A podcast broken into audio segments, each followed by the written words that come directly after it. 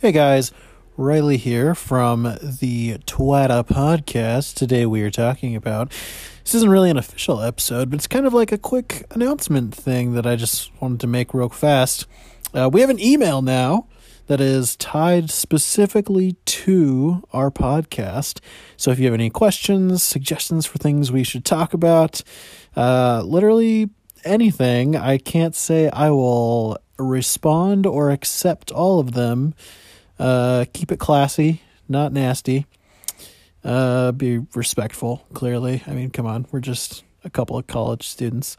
But um, any questions or interactions, or if our new producers want to reach out to us, um, yeah, do so through that. And yeah, that's about it, guys. We've got uh, the email.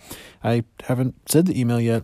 Uh, it's twatapod at gmail dot com. So that's T W A T A P O D at gmail dot com. It should be also in the description. So if you're looking for it, it's there.